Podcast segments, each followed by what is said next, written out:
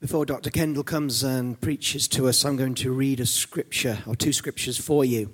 First scripture, I uh, don't necessarily need to turn to it, it's just a short scripture. First scripture from Exodus chapter two, verse eleven. One day when Moses had grown up, he went out to his people and looked on their burdens, and he saw an Egyptian beating a Hebrew, one of his people. He looked this way and that, and seeing no one, he struck down the Egyptian and hid him in the sand. When he went out the next day, behold, two Hebrews were struggling together. And he said to the man in the wrong, "Why do you strike your companion?" He answered, "Who made you a prince and a judge over us? Do you mean to kill me as you killed the Egyptian?" Then Moses was afraid and thought, "Surely this thing is known." When Pharaoh heard of it, he sought to kill Moses, but Moses fled from Pharaoh and stayed in the land of Midian, and he sat down by a well. And the next portion is Hebrews chapter eleven and verse twenty-four. By faith, Moses, when he was grown up, refused to be called the son of Pharaoh's daughter, choosing rather to be mistreated with the people of God than to enjoy the fleeting pleasures of sin. He considered the reproach of Christ greater wealth than the treasures of Egypt, for he was looking to the reward.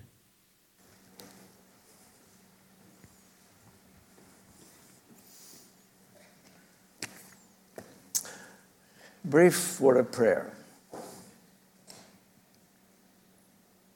Heavenly Father, I pray now for the sprinkling of the blood of Jesus by your Holy Spirit to come upon every mind in order that their perception of what I say will be understood, received as you intend.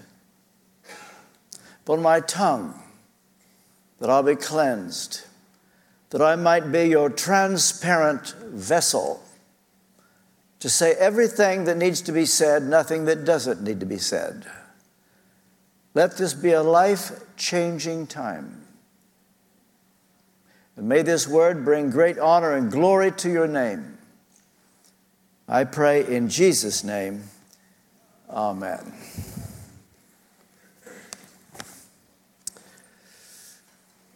I asked the question recently, do you know what it is to do the right thing, but instead of getting rewarded for it, you get in trouble? Well, today I want to ask the question, do you know what it is to do the wrong thing, but you thought it was the right thing? And as a result, you had to pay dearly for it. Well, that's just what Bruce read a few moments ago. Moses killed an Egyptian, which was wrong, but thought it was right since it would be his way of showing his fellow Hebrews that he was one of them. His conscience won out because he grew up knowing that he was a Hebrew, and he saw his fellow Hebrews as slaves under Pharaoh, and the time came he could bear it no more, and at the age of forty decided to visit his brothers, the children of Israel. Now, when I say conscience did it, but is that the only thing? Because it's very interesting. We wouldn't know this had not the writer of the Hebrews told us what he did, that it was not only conscience that motivated Moses to leave the palace, a life of luxury, and then bear the stigma of Jesus Christ, and that's the way the writer put it. Why did Moses do it? Some would say, you are a fool to give up all that luxury. What's in it for you? And Moses would have to say, well, I'll tell you, there is something down the road. And this is where the writer says he knew what he was doing, because it says he was interested in the reward that he would get. Those are the very words. He was looking ahead to his reward. When we get to heaven, we're going to find out that the greatest of men, the greatest of women, though they did valiant things, godly things, and things that were for the honor and glory of God, were in fact motivated partly because of the reward they would get. Other side of the coin. We sometimes don't like to think about that. We think of this person or that person. They are so humble. They are so holy. They are so godly. Oh, what wonderful people they are.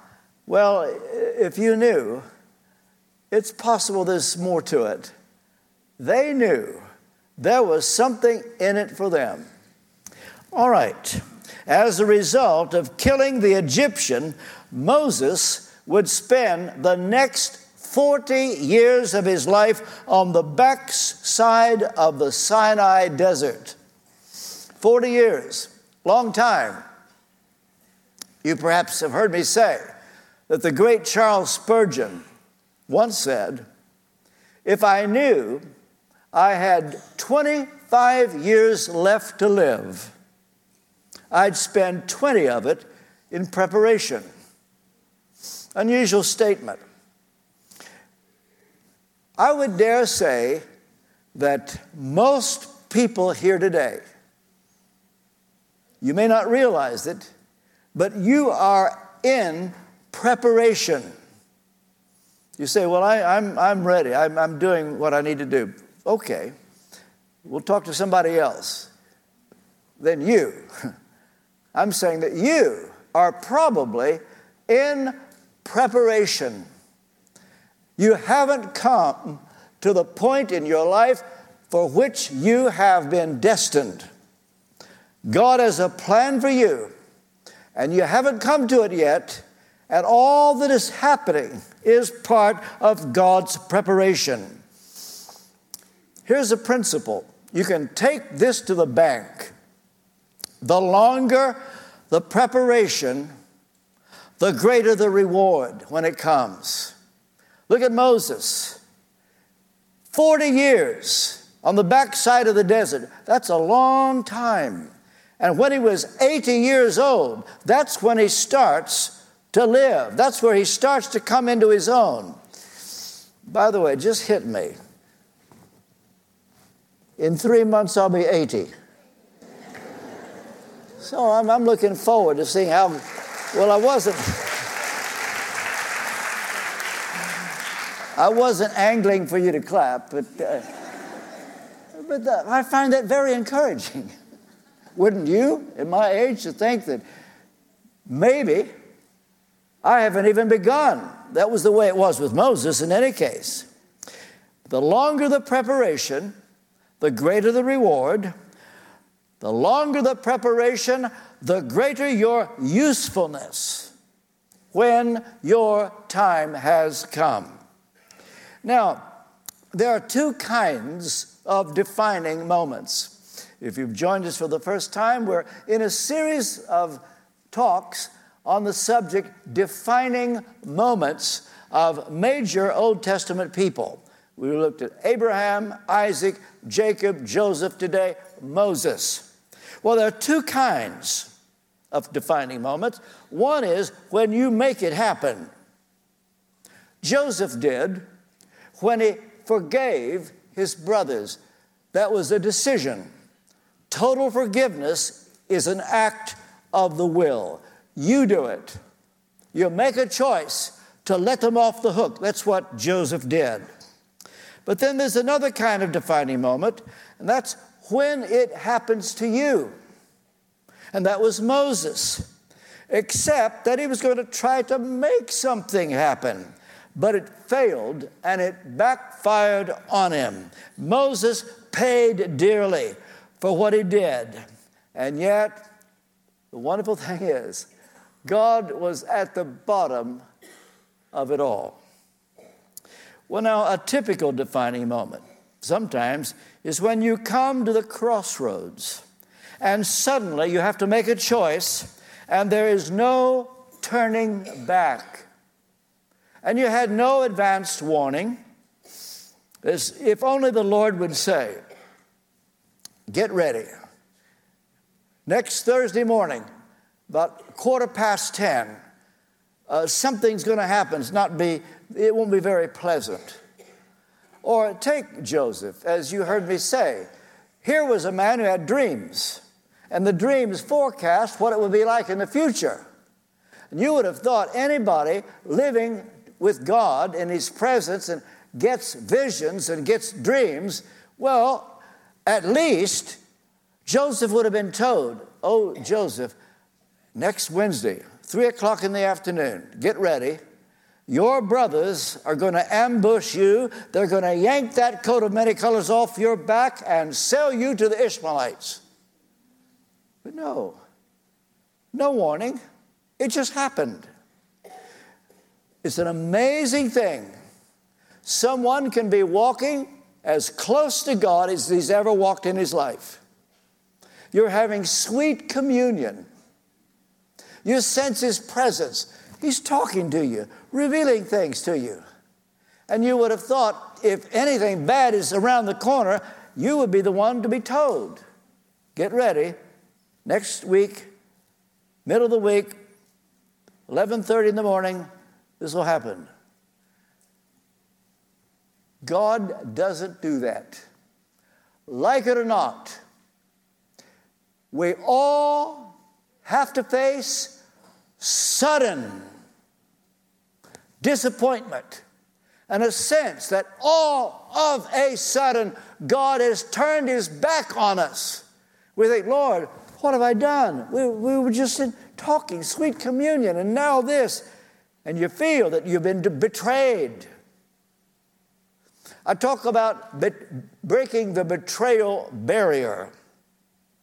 When you feel God has totally let you down and didn't keep His word. Did you know there was something in common with all the great men and women of history? Every one of them. They broke the betrayal barrier. What was that? Well, you remember in the twentieth century, aeronautical science broke the sound barrier when a plane could fly faster than the speed of sound. But there's something more important than that, and that's when you break the betrayal barrier. Every sovereign vessel experiences it. What's a sovereign vessel? That means you're chosen for a specific task. And what happens is that God puts you to the test. It is a hard test. And it comes suddenly. And you feel betrayed, let down by the one you thought was your friend. What happens is, sadly, many, when they feel this betrayal, say, "Well, God, thanks a lot. I'm serving you, and that's what you do for me. I'm out of here." And there are those who never know what it might have been like had they just waited and said, "I don't understand it, but it's okay. I am not going to give up." And it's those people that break the betrayal barrier. Well, defining moments are God's setup for each of us. Saint Augustine said that God loves every person as if there were no one else to love. And I would say it's equally true. God has a plan for every man, every woman, as though there were no one else in the world. And I address anybody here, you're here for the first time. Maybe you feel a little strange. You don't know who these people are. You've never been in a service like this. And you don't know why you're here. I can tell you why you're here. God is on your case. And it is a word for you. But it's a word for everyone here.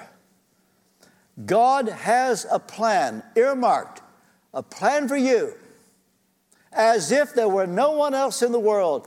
Tailor-made, He's on your case. And so Moses, it turns out that he felt this betrayal. And the next thing you know, he's on the backside of a desert for forty years. You might like to know that Moses was the most important human being in the Old Testament. The proof of that, John one seventeen, the law came through Moses, grace and truth through Jesus Christ. So in one stroke, the whole of the Old Testament, thirty-nine books, Moses, greatest man, New Testament, Jesus Christ, full of grace and truth. Imagine having such stature. But what we're going to look at now is the way God reached this man. Now, as you look at the life of Moses, I could have preached ten sermons on Moses without any difficulty at all. Take the various things that happened to him. The first defining moment after the one we're talking about is forty years later. He's on the backside of the desert. He sees a bush on fire. He thinks, well, somebody must have been careless, but he's seen books before, uh, uh, bushes before uh, on fire, but this one, hmm, odd that. Bush on fire, fire keeps burning, bush isn't consumed. He said, hmm, we'll see what this is.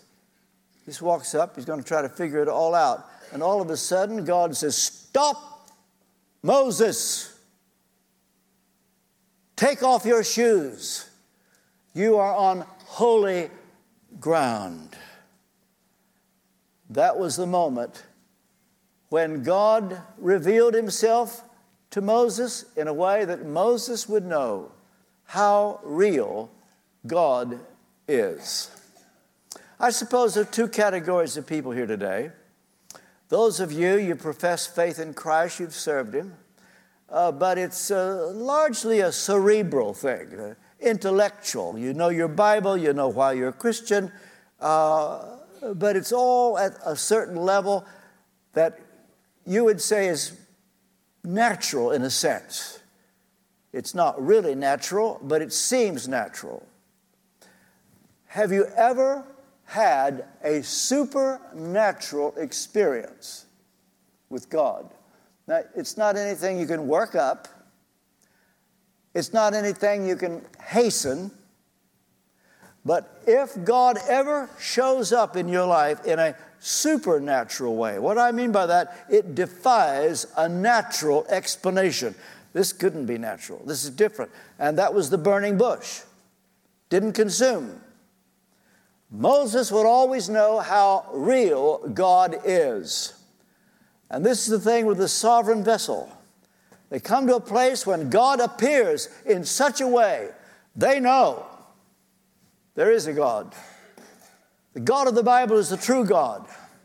And they are so convinced that if the whole world turned their back on God, you wouldn't, because you know how real God is.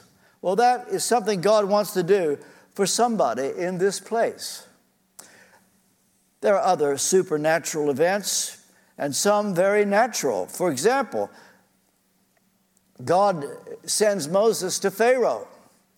And now Pharaoh says, what are you doing here? Moses said, well, I'm here to say, let my people go. Your people? Pharaoh says, who are you? I'm asking you. Let my people go. Why? The Lord said, let my people go. The Lord? I don't know the Lord. And all Moses did when he thought he was going to have a major triumph with the Pharaoh, he still go back now, and the Hebrew slaves that spend their days, day and night, making bricks out of straw, now have to find their own straw and make the same amount of bricks, same quota. And that's the thanks Moses got the first time he does what he's told to do. He was a hero yesterday. Today, they're saying, we're worse off than ever, Moses, because you came. This is hard for Moses. And you see, this is part of our preparation. But Moses kept going back until there was the tenth plague. And it was this. God said to Moses, I want you to kill a lamb, take the blood, sprinkle it on both sides of the doorpost and on the top. And I'm coming through Egypt, the death angel. I will kill every firstborn in Egypt, human being and animal. But those who happen to be inside a building, a hut, a cabin, where the blood is on both sides and on the top, when the death angel comes, I will just pass over you. And that became known as the Lord's Passover. It had never been done before. It was unprecedented. And all the people were told, you make sure that where you're living, on the outside is the blood, so that when the death angel comes, he will pass over you. Little did anybody know that years later, when Jesus would die on the cross, hands outstretched, the blood dripping from his hands, the blood dripping from his forehead where they pushed the crown of thorns down upon him. In that moment was the same thing. It was a reenactment that the wrath of God was poured out on the whole world. But those who would be joined to the blood, who would be unashamed of the blood, those who would rely on the blood would escape the wrath of God. And so that God, when he sees that you are clinging to the blood of Jesus, will pass over you, and you will go to heaven and not to hell when you die. Well, we could go on with various moments that were defining for Moses. God swore in his wrath that Israel will not enter into Canaan. When Moses interceded uh, for the life of Israel and said, God, please be merciful to them. But what I want to deal today with was the initial defining moment in the life of Moses when, having been brought up in the palace of Pharaoh as a Hebrew. Now, here's what happened. When Moses was born, his children, uh, his parents, uh, had him circumcised. This is something, all Hebrew children, they're circumcised. And Moses was circumcised. But because the Pharaoh's edict, he was going to kill all the male children, Moses' parents put him, little baby Moses, in a basket and just let it go on the Nile. And one day, the Pharaoh's daughter saw the basket and got it and said, look, it's one of the Hebrew children. And as a result, they took the little baby home, Moses, and he's brought up in the house of Pharaoh, and he becomes accustomed to luxury. He's seen as a prince. Yet Moses knew that he was different from other Egyptian boys and became conscious that those slaves were his brothers. And so, as I said, his conscience got to him.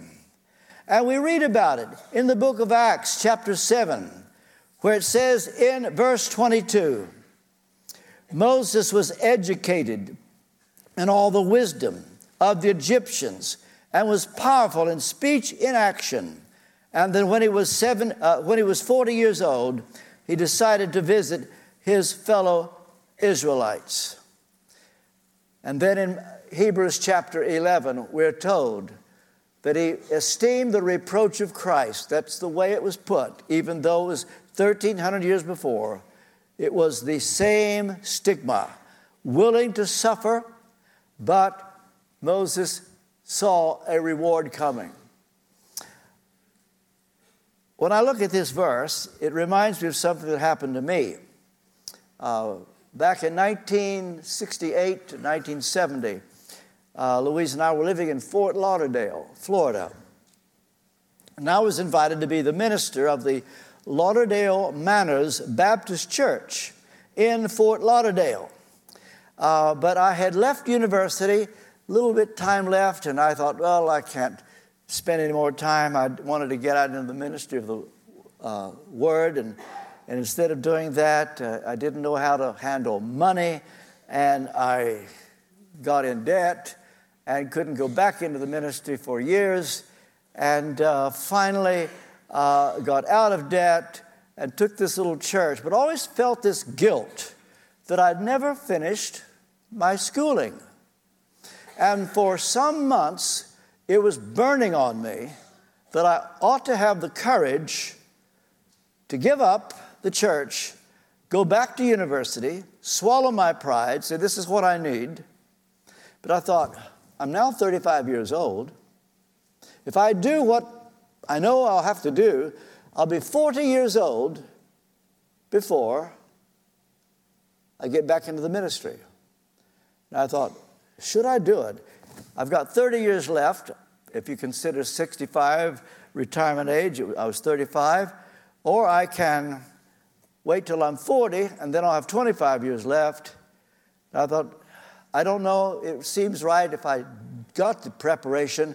And then I thought, why do I want to go to seminary? Uh, I know the gospel. I know theology. I am learned in these things. And why do I want to go now to a seminary? What, what are they going to teach me? And then the worst thing of all, I thought, I'll be forty years old. I didn't know whether I wanted to do it. One day, in May nineteen seventy, I was in a church in Denver, Colorado, high up in the gallery, and it was burning on me more than ever. I need to go back to university and not worry that I'll be forty years old when I finally finish. I did something today, uh, that day, that I honestly don't recommend. Uh, I've done this a few times. You could count it on one hand when God has spoken to me in this way. I did something. I would just say, boys and girls, don't do this at home. I had my little New Testament. I said, Lord, if you really want me to go back to university and learn these things that I don't need, and then wait till I'm forty years old, I want you to give me a verse. I don't want you to give me a verse that just says, thus saith the Lord, I'm with you. I want it to be objectively plain and clear so that I'll never doubt. My heart began to pound, and I knew, it was one of those times, I knew in a second before I was going to get it. I opened it, and my eyes fell on these words. It was Acts seven twenty-two. Moses was educated in all the wisdom of the Egyptians when he was forty years old. He decided to visit his brethren. I closed my Bible. I said to Louise, we're resigning our church. We never looked back. It led to my education, eventually coming to England, the reason I'm here today. Caution, don't try this very many times. Did you hear about the lady who said, I want to hear from God? Lord, speak to me. She opened her Bible. It said, Judas went out and hanged himself. She closed it. No, Lord, please give me one. She opened it again. It says, go and do thou likewise. Please, Lord, one more time, open it. What thou doest, do quickly.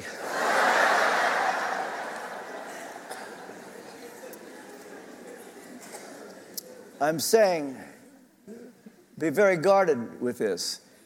It happened to me that time, and I never looked back.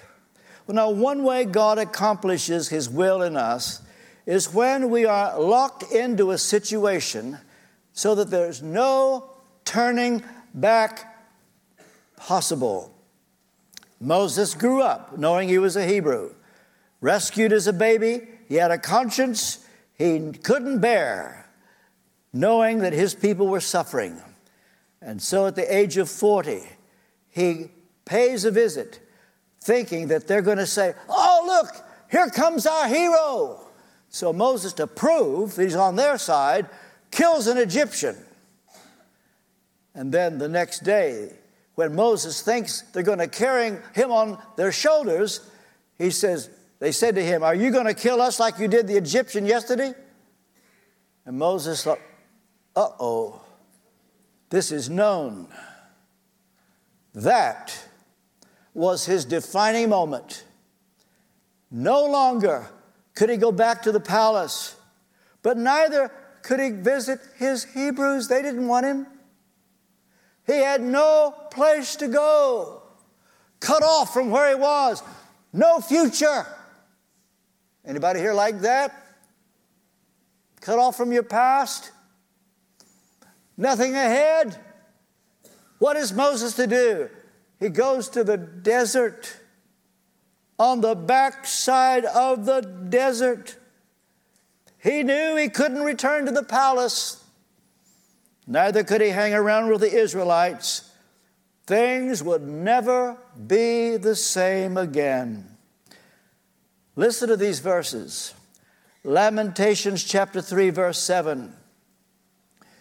He has walled me in so I cannot escape. He has weighed me down with chains.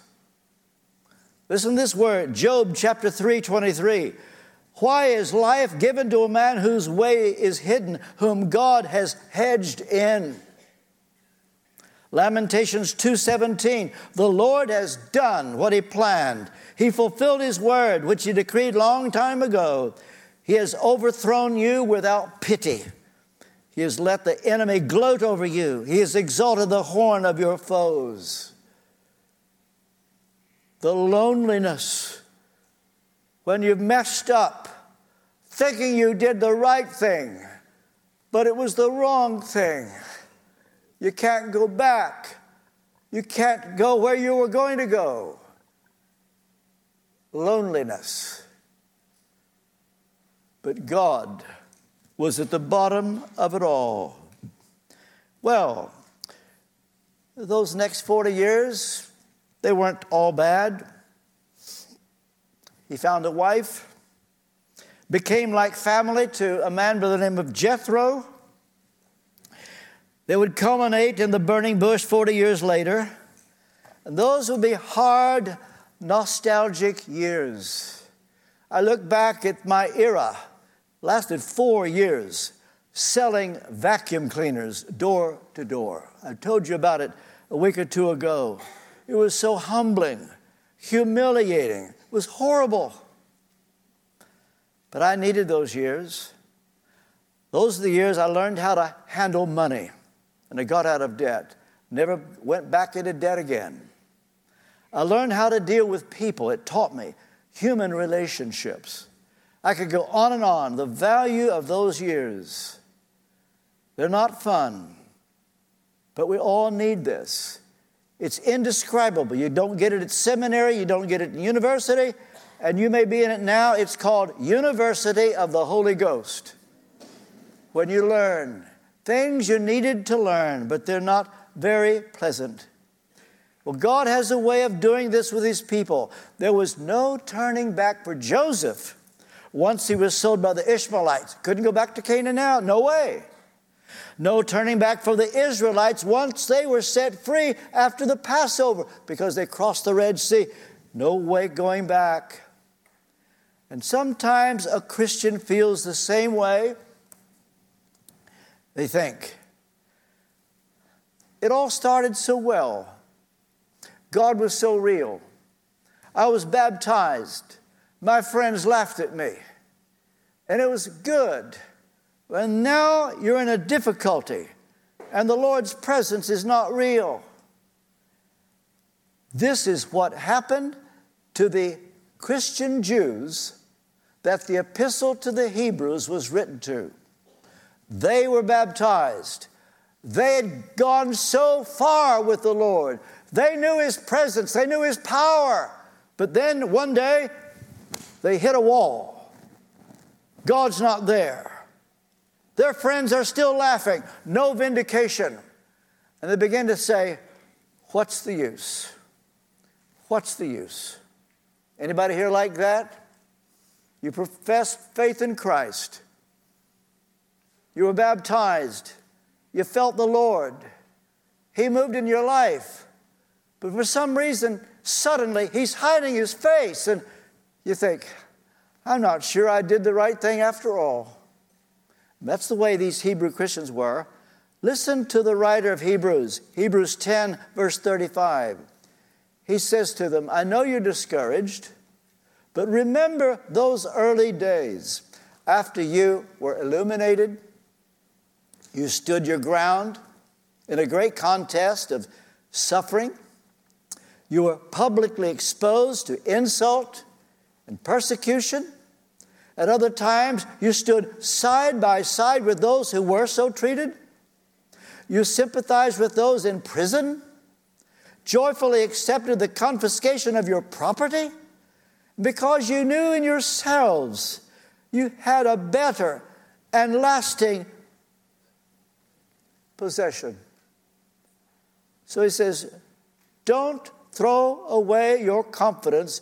It will be richly rewarded. There it is, the motivation. God uses this to get our attention and to keep us going. Because in one day, if you don't give up, you won't be sorry. I'm saying to you now, are you torn between wanting to go forward and yet you think, I want to go back? You don't know which way to go. You want to go forward, but then you think, I'm not sure I can give up. I want to go back. And then one day God fixes it so you can't go back. It's too late. And that's where they were. And so the writer says, don't give up now. What will those people think when they first laughed at you? They'll say, ah, now you know you were wrong, don't you? Moses said this to God himself. When God was going to destroy the nation and start out with a new people, Moses said, what will they think in Egypt? You've got to remember, people are watching you. And so the writer now says, don't give up. You see, there are two ways we might experience no turning back. One is when God does it for us, as when Moses couldn't go back. And the other is when we resolve in our hearts that there will be no turning back. And as for Moses, he made a commitment. We're told he chose, it's a decision, to be mistreated along with the people of God rather than to enjoy the pleasures of sin for a season. He regarded the disgrace for the sake of Christ as of greater value than the treasures of Egypt, because he knew if he didn't give up, down the road was a reward and it would be worth waiting for. I recall back in World War Two, most of you weren't around, but in America we could hear the recording. When Winston Churchill, in England's darkest hour, while the bombs were coming in to London every night, Churchill got on the air and said, we will never, never, never, never give up. That's what I'm saying to anybody here. God has you in a place. There's no turning back. No turning back. But God knows how to get our attention and keep us encouraged. He appealed to Abraham and said, leave your country, go to the place I tell you. And then God added, I will make your name great. Abraham was motivated. God has a way of getting our attention. And so what will it be for you? Will you be willing to resolve today that there will be no turning back? But you see, what Moses wanted was the prize. The prize. Listen to Paul. First Corinthians nine, verse twenty-four. Do you not know that in a race, the, all the runners run, but only one gets the prize? Do you have any idea what's been going on in the last hour here in London? The marathon. It's the mother of marathons. I don't know if you noticed that Collins just came in late. He was running the marathon today. Is that right? You lazy thing. Now, you're in such good shape, you don't need the marathon. Actually, you know what Paul went on to say? He said, everyone who competes, they go into strict training. By the way, my trainer is here today, Bogdan. He works with me twice a week. The reason I'm able to travel around the world, I go into strict training. And I tell you, I leave there, I can hardly walk home. They do it to get a crown that will not last. We do it to get a crown that will last forever. Whoever wins the marathon today, there'll only be one, only one. His picture will be on the Times front page tomorrow, whoever wins. But you know what? There's a big difference between the race in the marathon and the race we're in. The difference is we all get a prize. You know why? We're not competing with each other. All we're doing is keeping our eyes on Jesus, and lo and behold, even he was motivated by the fact of joy set before him. We all need to know that there's something down the road that will make it so sweet. Do not give up your confidence. It has great recompense of reward. And so resolve today, because you're loved with an everlasting love, and you are in a win-win situation. Either way, God is at the bottom of it all.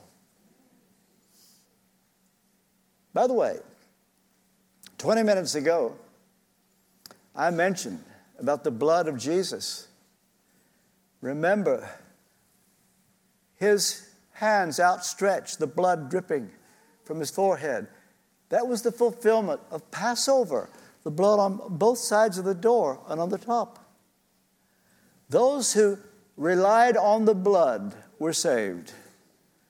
Question, have you ever relied on the blood of Jesus? Pinned your hope, your whole destiny, whether you go to heaven or hell, on the blood? Or have you said, I'm living a good life. I will be judged because I've done my best. You, my friend, with respect, are being very foolish. There's only one way to be sure that you will go to heaven when you die. And that's when you nail your colors to the mast and pin all your hopes on the blood that Jesus shed. If you haven't come to that point, I want you to pray this prayer right now. Don't need to say it out loud. You can even keep your eyes open. But in your heart, God will be listening to you. Just say this. Lord Jesus, I need you. I want you. I'm sorry for my sins. Wash my sins away by your blood. I welcome your Holy Spirit into my heart. As best as I know how, I give you my life. That's the prayer.